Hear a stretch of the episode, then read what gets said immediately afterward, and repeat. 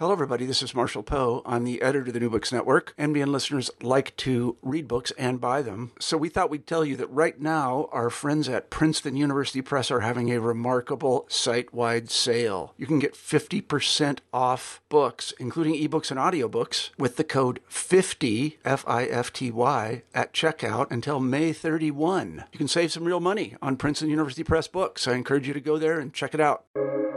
Welcome to the New Books Network. Hello and welcome to another episode of the New Books Network. This is Taiba Batul and I'm one of the hosts for the Urban Studies channel. I'm here today with author and professor Dr. Alvaro Sevilla Buitrago to talk about his new book, Against the Commons, A Radical History of Urban Planning, published by University of Minnesota Press in 2020. Alvaro, welcome to the show. Hi, Taiba, and thanks for having me. Great. Uh, could you tell us a little bit about your background and how you came to write this book? Uh, sure. Um, so I'm I'm based in Spain, in Madrid. I'm an associate professor at the Department of Town and Regional Planning at Universidad Politécnica de Madrid, as you mentioned.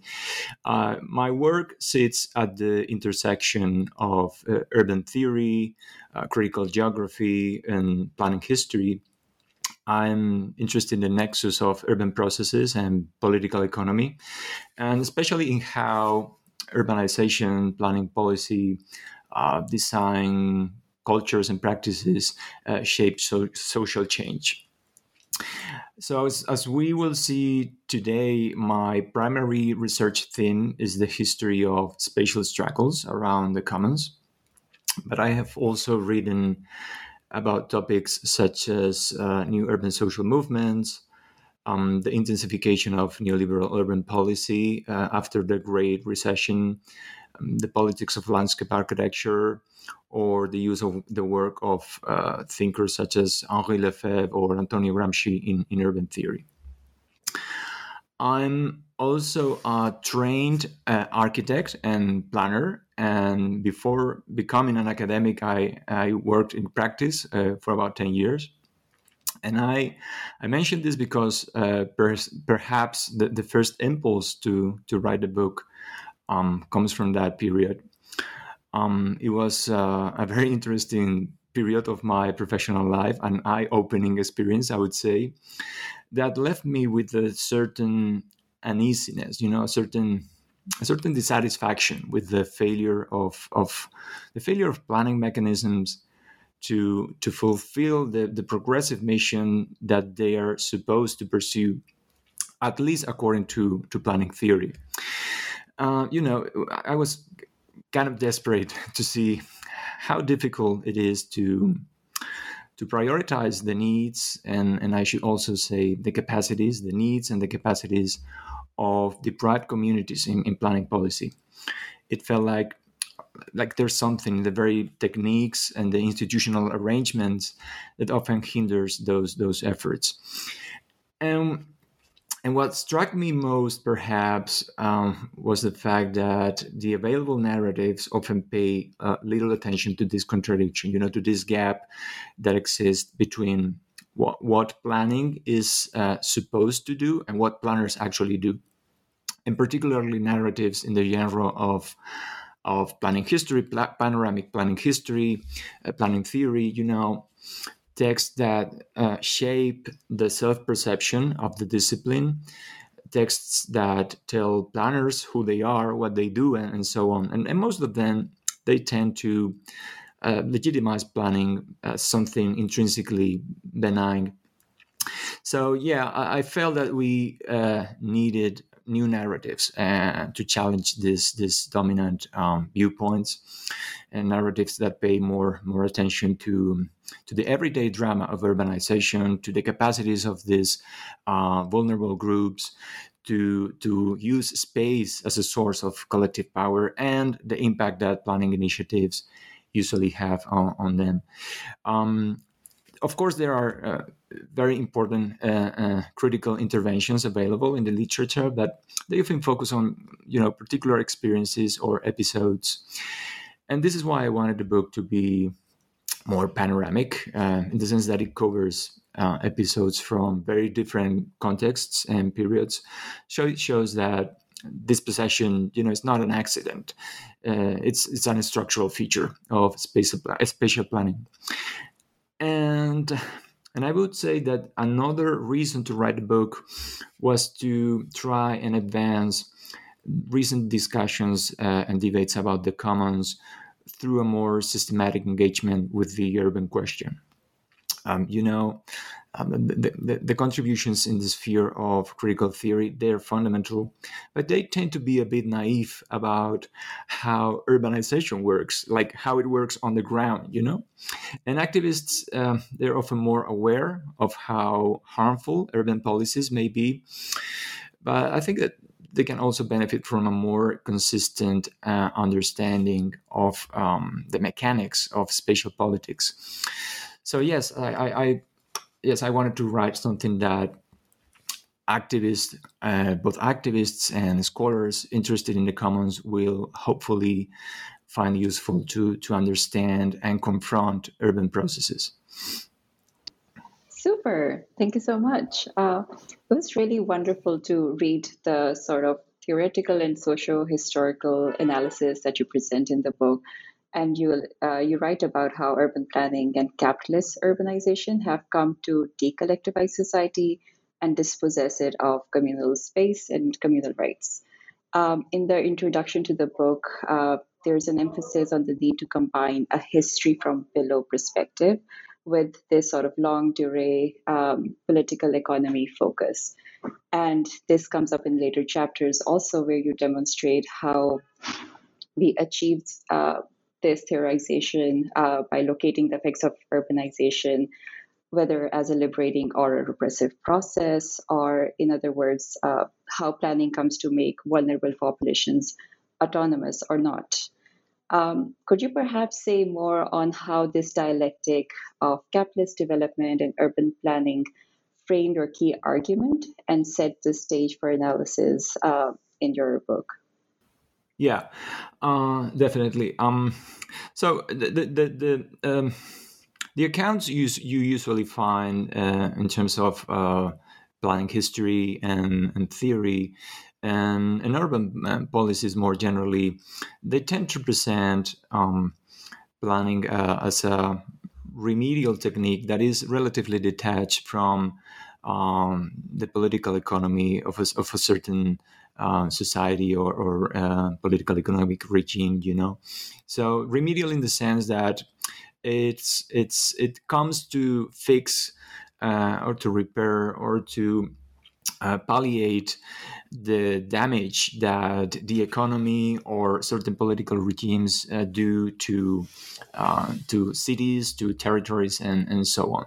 And I, I so when I uh, started the research, um, I, I wanted to to complicate this um, this uh, narrative a little bit by by showing that urbanization is is actually a side of struggle and that planning and urban policies are the result of those uh, struggles.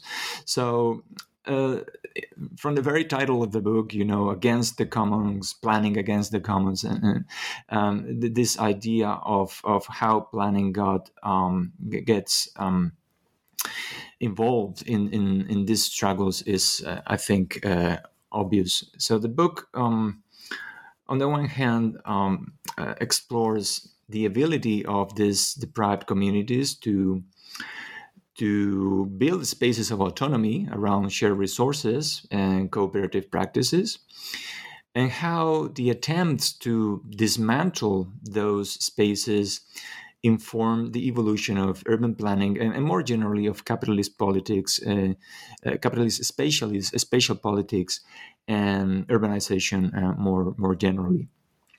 So uh, yes, focusing on the commons and social reproduction was a way to to see uh, to sh- to show how urbanization and spatial politics um, become instruments that that promote these processes of decollectivization, disempowerment, and, and dispossession of poor and, and working class uh, communities.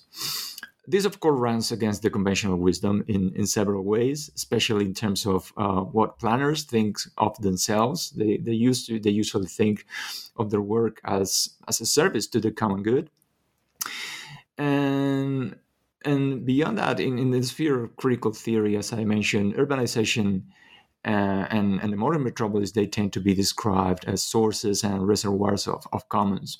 But this is often at, at odds with the evidence, right? So, yes, in order to challenge this view, I use this idea that urbanization is a side of struggle, a struggle between competing social forces that try to use uh, space to organize uh, society. Um, and I see this. Um, this struggle as an expression of a broader um, contradiction um, around or a broader conflict around social reproduction. You know, the need uh, under capitalism, the need that capitalism has have to to um, uh, secure a coherent social basis in the face of its own uh, destabilizing tendencies and particularly the need, of course, to reproduce um, popular groups and working people as subaltern classes in order to secure its own survival, uh, continuity, and, and, and expansion. How do you do that? Well, among other things, you try to neutralize the capacity of these groups to reproduce outside the system, you know, both materially and, and, culturally. And you try to erase their autonomy as far as it fuels antagonism. And well, um, autonomy, self reproduction, these are the kinds of things that, uh, that the commons uh, nurture. And this is why we see this effort to decommonize uh, society. So, so yes, as you said, the book interrogates the role of urbanization in these struggles around the commons and around social reproduction. The dynamics, these dynamics usually have a strong spatial basis. So, spatial politics and planning, in particular, are likely to become instruments, active instruments in this strategy to try to dismantle the commons and disempower these these communities. Great. Uh, and I think one of the other things you also highlight in the introduction and what, how you mentioned it right now is that this dispossession happens in multiple incremental ways. And uh, there are three main dimensions that um, are highlighted in the introduction. First, being the seizure of material resources such as common land, food, or energy systems. The second is the dispossession of specifically uh, organizational or relational resources. And the third you mentioned is the dispossession of symbolic resources. And this intersection of materiality, relations, and values as they're reproduced and produced under different regimes of commoning and urban planning uh, is, a, is something I'm sure will reoccur in our conversation. As we move on to chapter one, uh, there is a focus on how privatization of land as a process led to the enclosure of common land and elimination of common rights, throughout 18th and 19th century England. Uh, your critique of the project of improvement that is enforced upon farming illustrates that the reproduction of territory as fixed capital is one that also displaces local uh, local social practices and participation. And I was struck by the example uh, where you bring in William Wordsworth's story to show how the autonomy of different segments of society is compromised.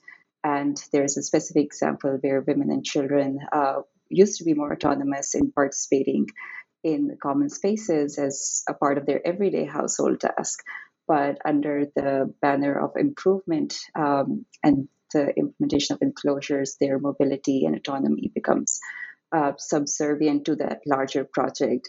And uh, so I'd love to hear how, more on how the Marxist idea of urbanization of countryside helps, um, and the sort of literary analysis that you bring in helps us understand capitalist restructuring in your book. Yeah. Yeah. So, so let me uh, first dwell for a minute on one thing you mentioned um, uh, at the beginning of the question, and is that this that um, this uh, the dynamic of the or the logic that drives um, the the trajectories that the book uh, describes, these struggles between uh, commoning efforts by deprived communities and planning efforts by usually by state and, and, and, and economic elites. Uh, which is like a sort of uh, dialectic um, uh, through history. And as you said, the book explores several different dimensions of uh, commoning. I, I like to talk about commoning frontiers and at the same time dispossession frontiers and how to, to see the development of those frontiers and the opening and, and expansion of new frontiers of commoning and dispossession somehow shapes the evolution, the emergence of uh, planning paradigms uh, through history and so on. So, as you mentioned, uh, the book um, explores different um, expressions of uh, commoning and and also different uh, forms of or modalities of, of, planning in response to the challenge um, that uh, that the commons constitute. So the first uh, chapter, as you say, focuses on actually on the countryside, which is uh, perhaps uh, it might come as a surprise for some readers. Um, you know, of course, um, um, planning, urban planning history usually uh, focuses on cities and, and, metropolitan areas and and so on. And with this first chapter, I wanted to um, to challenge a little bit this this um, this uh, traditional view, um, drawing on recent um, recent contributions in the sphere of, of urban theory, some of them, of course, in the Marxist tradition. So, um, a, a, group of colleagues in the field of urban theory, including uh, Neil Brenner, uh, Christian Schmid, and, and others, have been arguing that we should understand urbanization not only as the growth of cities um, but uh, actually as a, as a broader dialectic that binds together uh, processes of agglomeration in cities and the production of much um, larger um, hinterlands upon which um, cities ultimately depend to, to thrive, right? And so this is one thing. This is this explains the focus on the countryside, and I should also add the book. The, this first chapter displaces the origins of uh, urban planning not only in space but also in time, because you the, the, the narratives.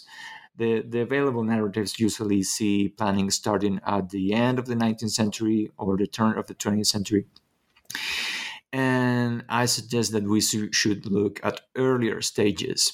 If we're um, considering that uh, planning or, or spatial politics may have played a, a key role in the constitution of constitution and, and cyclical restructuring of capitalism, then we should look at the very origin of, of capitalism, as at least as some uh, scholars have uh, understood and, and, located it in the uh, 17th, 18th uh, centuries, right? So I look at this um, um, process of um, these vast processes of land and agrarian restructuring that took that took place in, in England from the in, in this period in the turn of the of the 18th century. Uh, as you say, um, these are these processes were part of what political economists and the Marxist tradition identify as primitive accumulation, forms of accumulation that predate and enable the rise of industrial capitalism. Uh, but they were also forms of territorial restructuring that inaugurated and extended this idea that Mark, what Marx called the urbanization of the countryside. Urbanization of the countryside in the sense that rural spaces and populations are increasingly captured by logics and markets led by led from cities, right, and by elites um, that usually work uh, from cities and, and so on so in, in England, um, these processes of land restructuring were implemented um, through this mechanism called enclosure and entailed not only the consolidation of uh, property, uh, but also the privatization of common land and the elimination of customary or common rights. Um, the process was um, was uh, um, had, had, had been taking place uh, for for various centuries since at least since the 1400s but in the 18th century it experiments a substantial change in scale and scope with a new uh, more systematic form of enclosure uh, parliamentary enclosure acts which um, present striking parallels, I, I, should say, with subsequent forms of urban or or spatial planning.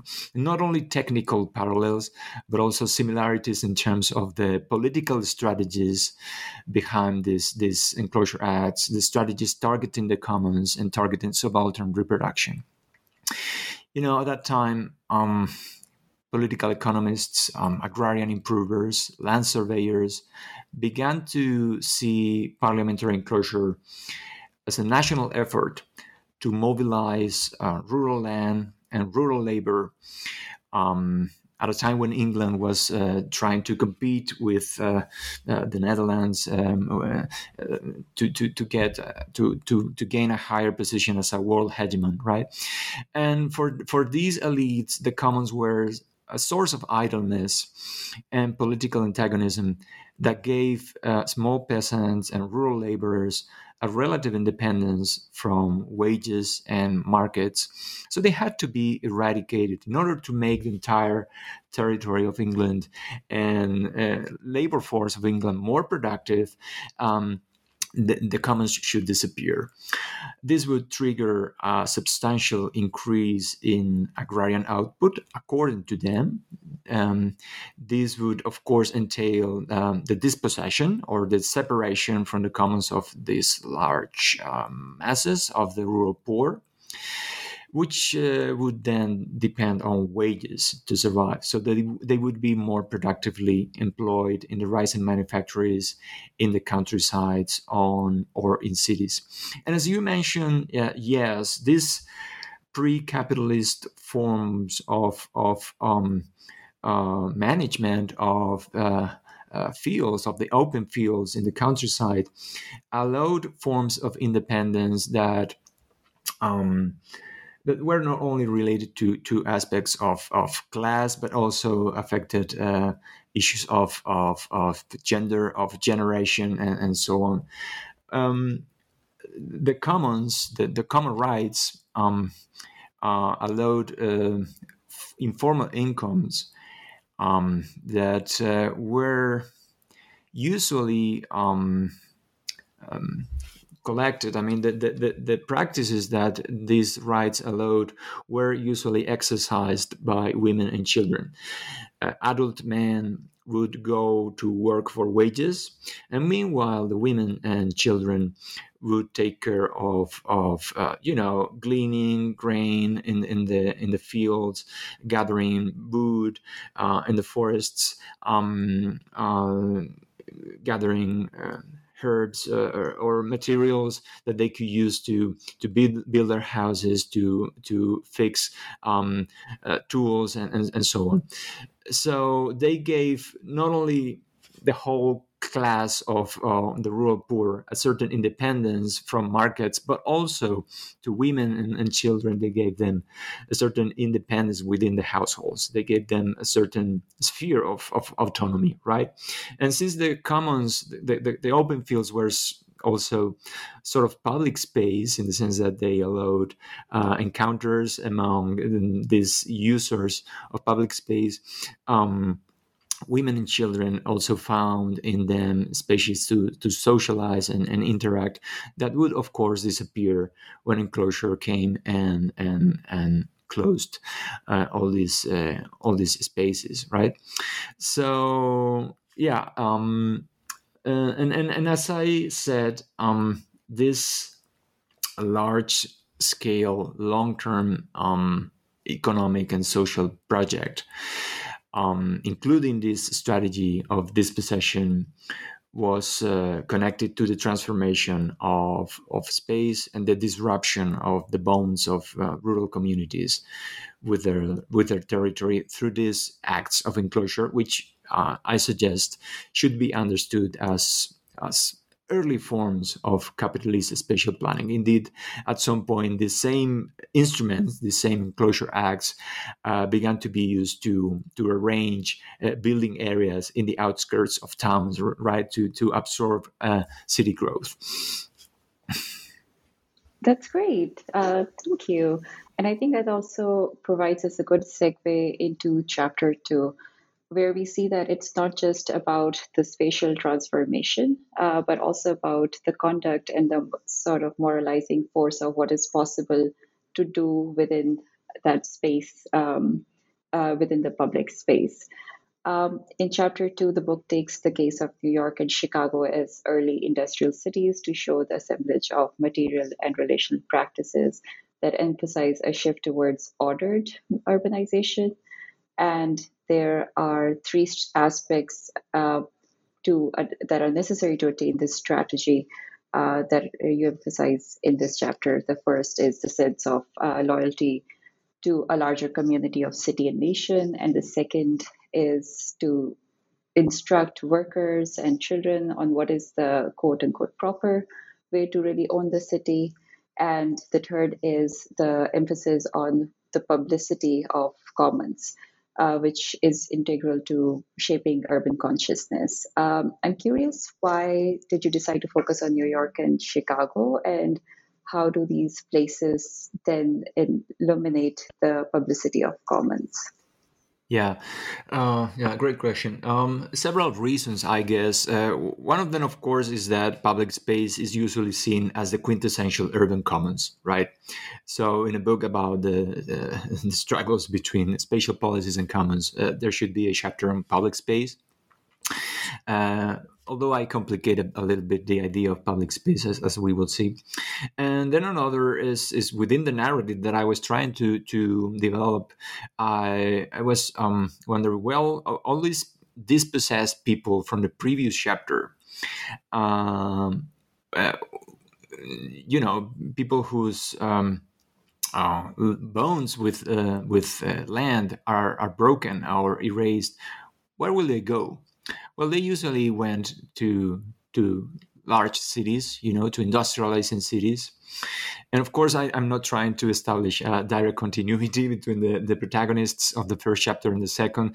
But yes, the, the, the masses of proletarians that arrive, that descend in New York, Chicago, and, and these kind of industrializing, heavily industrializing cities in the 19th century are sometimes dispossessed populations coming from rural uh, realms in, in, in, in, Europe or in the American South and, and, and elsewhere, right?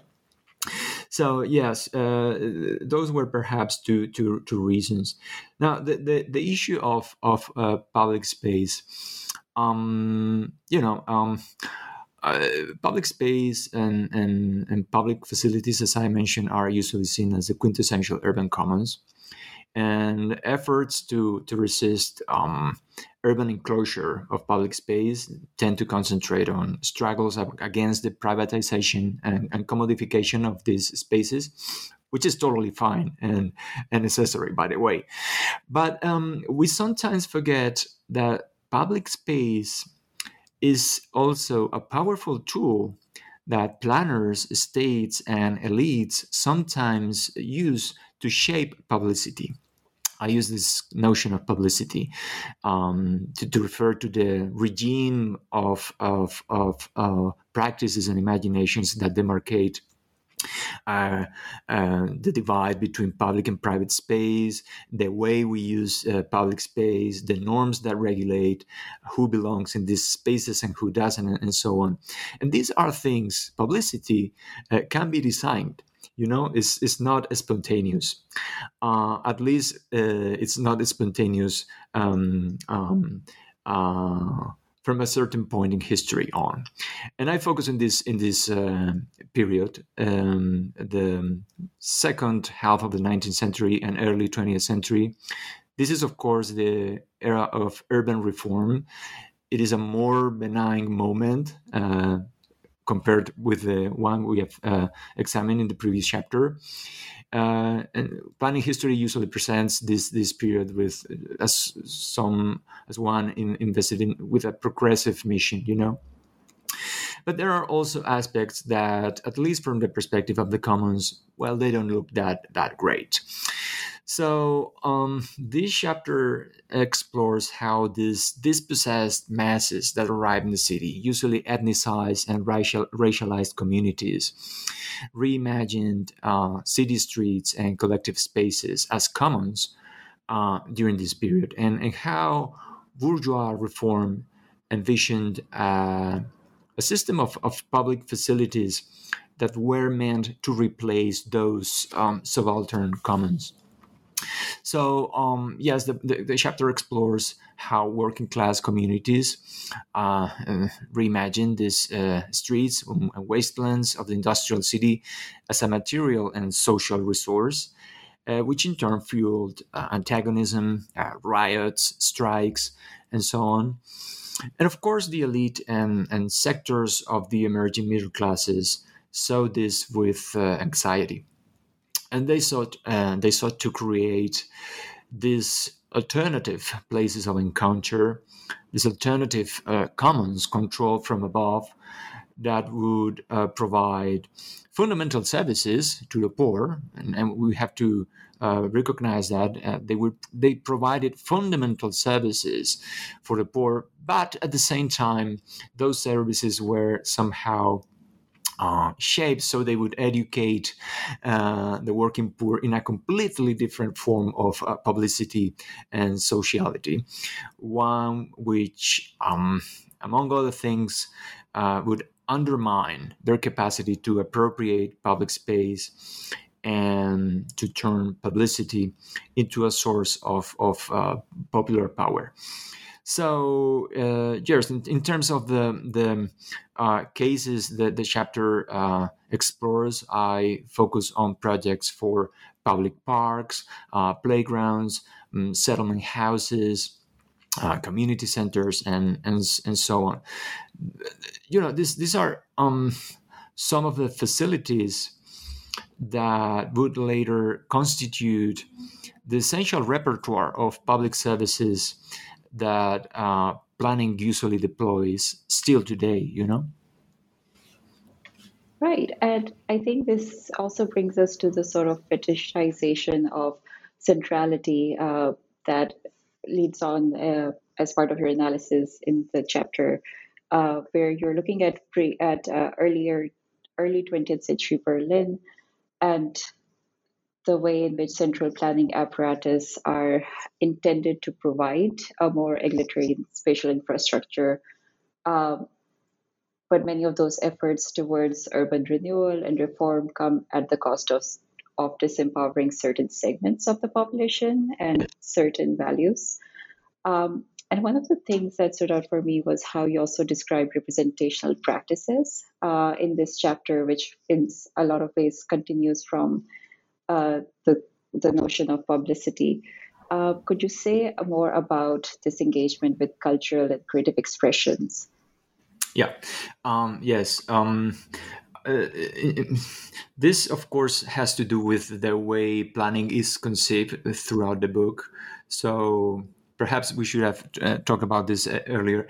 Uh, but um, so the book focuses or, or, defines planning not only as city plans or ordinances or uh, particular, you know, zoning policies and so on, which are the, the, the classical stuff in in in books about urban planning, but also looks at uh, a, a, broader constellation of uh, practices. Um, uh, agencies, uh, ideologies that revolve around these uh, medium and long term strategies to transform space. Or, or perhaps more accurately, uh, strategies to use space to shape or guide uh, social change, right? So I don't only I don't, don't only look at um, at plans or ordinances or building densities and so on, but also to issues of urban imaginaries and how uh, planners usually try to uh, engage those languages and and uh, and media in order to um, uh, um, develop their their strategy. So I I also look at aspects of architecture, of uh, cultural policies, um, of the way, for instance, architects and planners um, collaborate with uh, the press, with visual media, and so on. Because ultimately, um, some of the battles that the, the book explores are, are battles in the realm of representation, as you as you say, and in the realm of how uh, those representations shape subjectivities, identities, and, and and so on. Right. So um, yeah. So yes. So chapter three uh, focuses in, in on, on Berlin during the Weimar Republic and to focus on what I call the commons of centrality, right? And the idea of centrality refers here to how urban hierarchies are organized. So, the way um, land uses, uh, economic activities, uh, but also social groups and cultural uh, meanings, um, and also political power, the way these things are distributed are usually differentiated, segregated, and unevenly distributed within cities. Um, so this chapter pays um, special attention to the notion of neighborhood as working class territory. Um, as I said, it deals with aspects of identity, of subjectivity. It shows how working class communities managed to, to create conditions of subaltern centrality both in the city core in Berlin and in the in the outskirts, uh, producing a, a, sort of network of uh, functional, alternative, co- functional, cultural, and, and, and, political alliances that bridge the divide between center and, and periphery. And then I explore how the municipality during this period in the 1920s, uh, mostly, how the municipality, uh, a certain a, a center a center left coalition, I should say, uh, how the municipality strive to impose a more conventional. Uh, segregated urban hierarchy. So, in this scheme, um, the center was now conceived as a hub of commercial and recreational activities for an emerging middle class with a certain a certain cosmopolitan uh, aspiration. And peripheries were increasingly envisioned uh, fundamentally as residential areas deprived of vitality, deprived of centrality, deprived of complexity and ultimately also deprived of political thrust, the political thrust that was so characteristic of uh, working class neighborhoods at the time. So this project involved, um, you know, classic policies such as urban renewal, the displacement of working class population in the city core, and so on. The and at the same time, the implementation of social housing and facility programs uh, to shape a new form of periphery. But also, it was heavily invested in this representational struggles. And this is a, a chapter where we see architects and planners uh, engaging uh, very actively in in, in uh, uh debates uh, in the press, in the visual media, magazines, and and and so on. Right. Um, some of these aspects are um, relatively well known in the literature in German, uh, but I also pay in this chapter more attention to lesser known aspects including, uh, for instance, um, the attempt to monitor everyday community life, uh, the attempt to monitor the cultures and representations of place, um, the use of space and housing to promote uh, a particular culture, a classless, um, consumption driven mass culture. And at the same time, the, the the processes of uh, gradual marginalization of proletarian cultures and proletarian subjectivities, both in the realm of uh, hard urban policies and in the realm of representations during this during this period. Yes, absolutely. And I think there is something about photography that you also mentioned in this chapter that becomes uh, crucial uh, as this form of technology that allows for the proliferation of a certain uh, identity and subjectivity. Um, this is a period when uh, architects, planners, engineers start to co- collaborate with photographers, with artists. There's a strong sense of the uh, art uh, avant garde, of course, during this period. Uh, so there are many experiments in the realm of, of uh, visual languages and, and, so on that architects and planners are eager to to engage uh, with. You know, and so so we see these direct collaborations between these different professional. Um, uh, groups at, during at, uh, at this time. Absolutely. Uh, the last uh, case that you present for us is uh, the neoliberal transformations that are happening in Milan. And here there is an intersection of the way that grassroots initiatives are met with tactical urbanize, uh, urbanisms. And I was really curious to hear about the case of Scali Ferroviari scheme, where this public land, uh, where public land such as old railway stations will be redeveloped into mixed use residential developments. Could you say more about where, how do these projects happen, uh, how these projects have been morphosized, and um, what do they suggest about the future of the commons? Yeah, in, in, yes. In order to to talk about this Scali Ferroviari, which is an ongoing project, I, I should say. Uh, so the, the book here enters uh, also a realm of of uh, uh not history, but actually critic, uh, critique of uh, ongoing processes.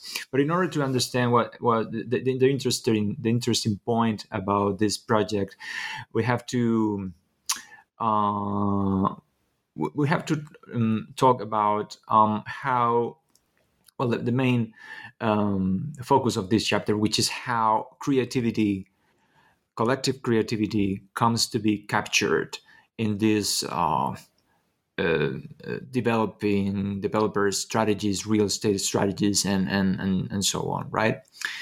Um, so um, recent debates um, on the relationship between uh, creativity and, and the urban usually miss the point that creativity itself is also an, an object of social struggles, right?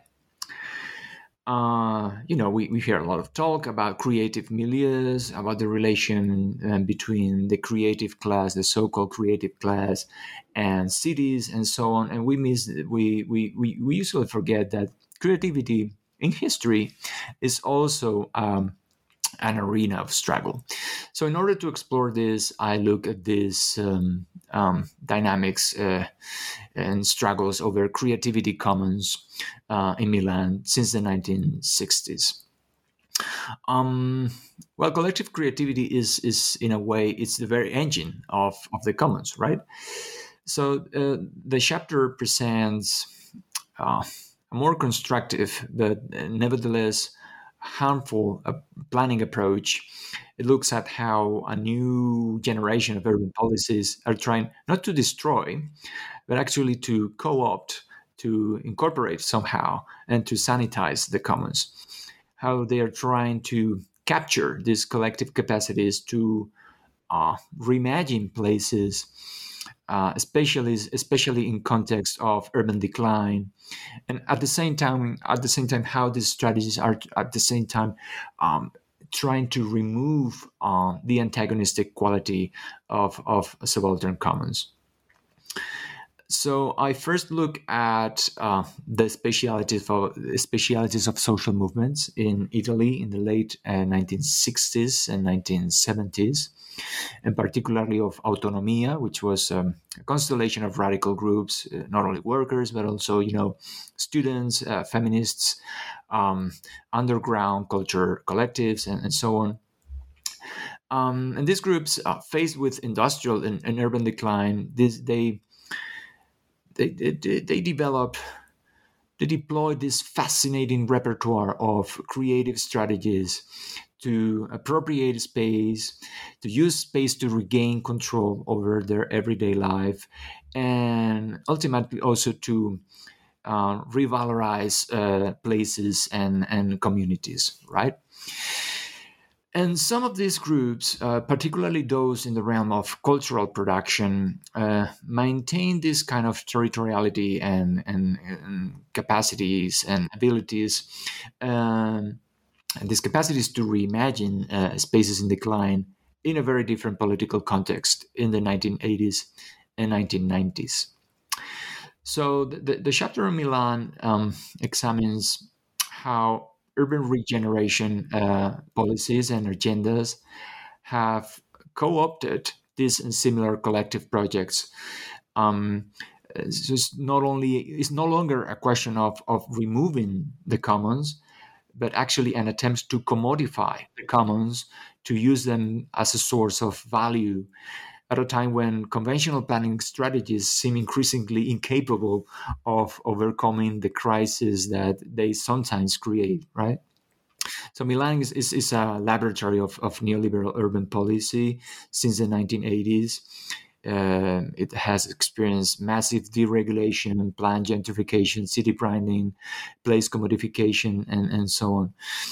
Uh, but but the, this attempt to take advantage uh, and build upon um, this collective creativity or creativity commons becomes especially evident from the 1990s on. So, uh, in terms of the Scali Ferroviari uh, project, um, the very interesting thing in, in, this project is that how the municipality has offered to open uh, those spaces, of former railway stations within Milan, which have been abandoned for a long, long time.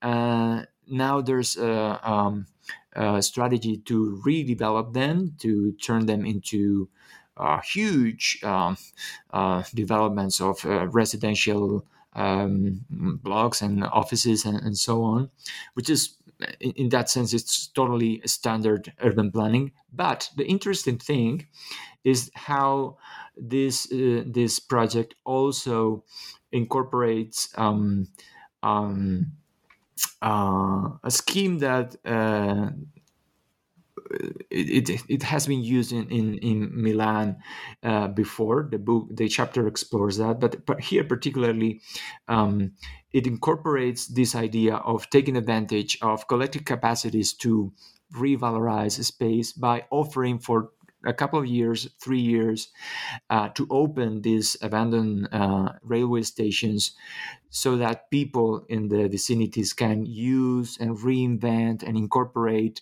self-managed, relatively self-managed uh, initiatives such as community gardens.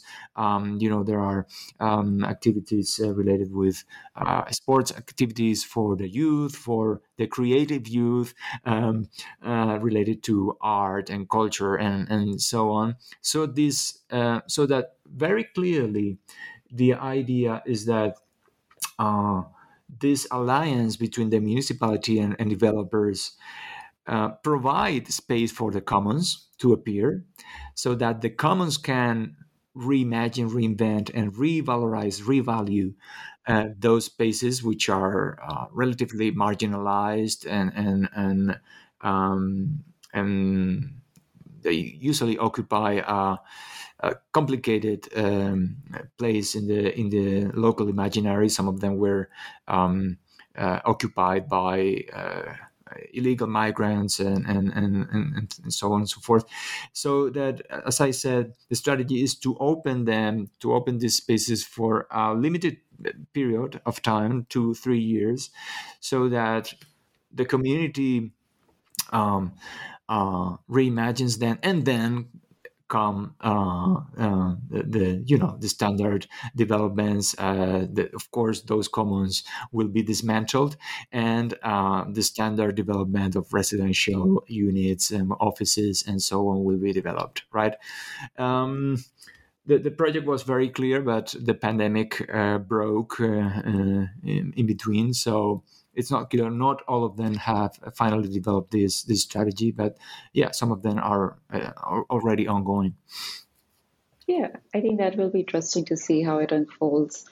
Um, last but not least, um, I think it's also important to touch on the conclusion uh, in the book, which is a shift away from the historical looking into the past um, and actually asks us what happens with the commons uh, for the future. And I found it interesting when you write that even as the commons, by definition, are to remain independent of the state, uh, yet progressive state planning is imperative to assist this project of commoning. And a few uh, recommendations that you, or a few sort of suggestions that you have, are that the state can do this by providing a barrier against the market, allowing for expansion of communal projects, and providing an external monitoring system to balance the local and racial pursuits. Um, what are some of your thoughts as you were weaving in these um, suggestions and theorizations, and how do you see, how do you imagine a more egalitarian society uh, as a result of these efforts? Well, yes, uh, of course, we are here entering the, the, the terrain of speculation. Um, the, the, the core, the body of the book, as, as we have been discussing, is, is, is a historical narrative, but it has a kind of a bleak closing with a chapter on, on Milan where creativity itself is somehow captured, you know, and enclosed. So I, yes, I felt I, I wanted uh, to end the book on a more positive uh, note because um, I, I, still believe that there there's still uh, uh, mileage and, and, and terrain to, to, to, to work, especially with some uh, utopian aspects of, of planning that are embedded uh, in the and are somehow part of the of the discipline, even despite this um, very kind of dark um, past that that it has. You know, um, so yes, it's it's I, I always think about this chapter um, with an anecdote. Um, when I was a, a, young planner trying to uh, use the, the, the discipline for the things I, I thought uh, that uh, were needed, especially regarding these uh, groups, I I usually encountered. Um, uh, several times. And I mean, this happened several times actually with this uh, um, explicit or literal uh, sentence that some older colleagues uh, told me, well, Alvaro, you know, planning is not meant to make the revolution, right? And, and after many years of research, I have to say that they were, uh, in a certain sense, totally right if you think of the revolution in terms of emancipatory politics, this is not the stuff of planning although of course uh, planning has contributed to revolutionize uh, space and to bring about a profound social and, and territorial change. So as i as i said in the conclusion i wanted to to turn the the, the, the gaze towards the future. Uh, so it uh, inevitably adopts a more theoretical and, and speculative orientation um, so I speculate about um, this possibility of turning the commons into a basis for alternative or post-capitalist post-capitalist forms of urbanization. I use this notion of uh, communist urbanization to designate a form of space production that would prioritize the protection and, and promotion of uh, collective autonomy, of collective emancipation and, and self reproduction.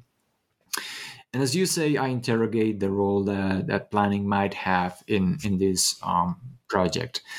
Um, in, the, in the last chapter on Milan, actually, we have seen that uh, planning is increasingly engaging the commons by absorbing grassroots uh, urbanism. So I wonder if this dialectic um, could be reversed somehow, if we can think of a mass appropriation of, of uh, planning and, and urbanization. uh, and I suggest, and I strongly believe this, that planning is far too powerful to be abandoned or ignored. Uh, so I speculate about what would happen if deprived communities around the world, because the, the final, uh, the conclusion also looks at the majority world. It is no longer focused on the on Western countries. So I, I, I yes, I speculate about what happened if, if this if deprived communities around the world try to subvert and reconcile the planning project with uh, the ongoing emergence of, of the commons. And yes, I address these aspects, these questions of uh, who should be the actors behind this effort. I uh, think about the role planners and the state might play, about the features that this commons based uh, urbanization should have, and so on. In order to do that, I engage more explicitly. This is something that somehow is behind the whole narrative throughout the book. But in the in the conclusion, I engage more explicitly with the tradition of radical planning, which is uh, relatively m- minor, but nevertheless um, uh, persistent uh, tradition of, of planning theory um, that um, have has um, worked with this uh, idea that that uh, that communities themselves uh, plan and that they can um, uh, develop their own strategies to self-manage their neighborhoods, their spaces, that they that these strategies are uh, especially targeted at securing forms of self-reproduction, of delinking from from um, um, the the broader um, capitalist arrangements and, and and so on, and just as this tradition, I find this need to to to reach a sort of compromise with uh, the presence and the role of state of states and of uh, state planners in in these processes. You know, so. Uh, the idea is that, and this is something that other authors have uh, also um, suggested, authors such as Amanda Huron, for instance, or Stavros Stavridis, um, the idea that commoners uh, must find the way to to coexist with uh, states, that planners uh, working from uh, within the states um, should um, learn the pedagogies of uh, commoning and try to use their uh, tools and, and their um, um, mechanisms and instruments to try to protect and, and, foster these spaces of autonomy. So somehow it's not a matter of designing these spaces, of course, but of providing a space and protecting these spaces from the encroachment of markets of um, uh, other interests that might harm uh, these uh, community capacities to, to self-manage these these spaces. So yes, planners somehow ha- have to adopt this this dual perspective. You know, from within the state, they should use the power that state has.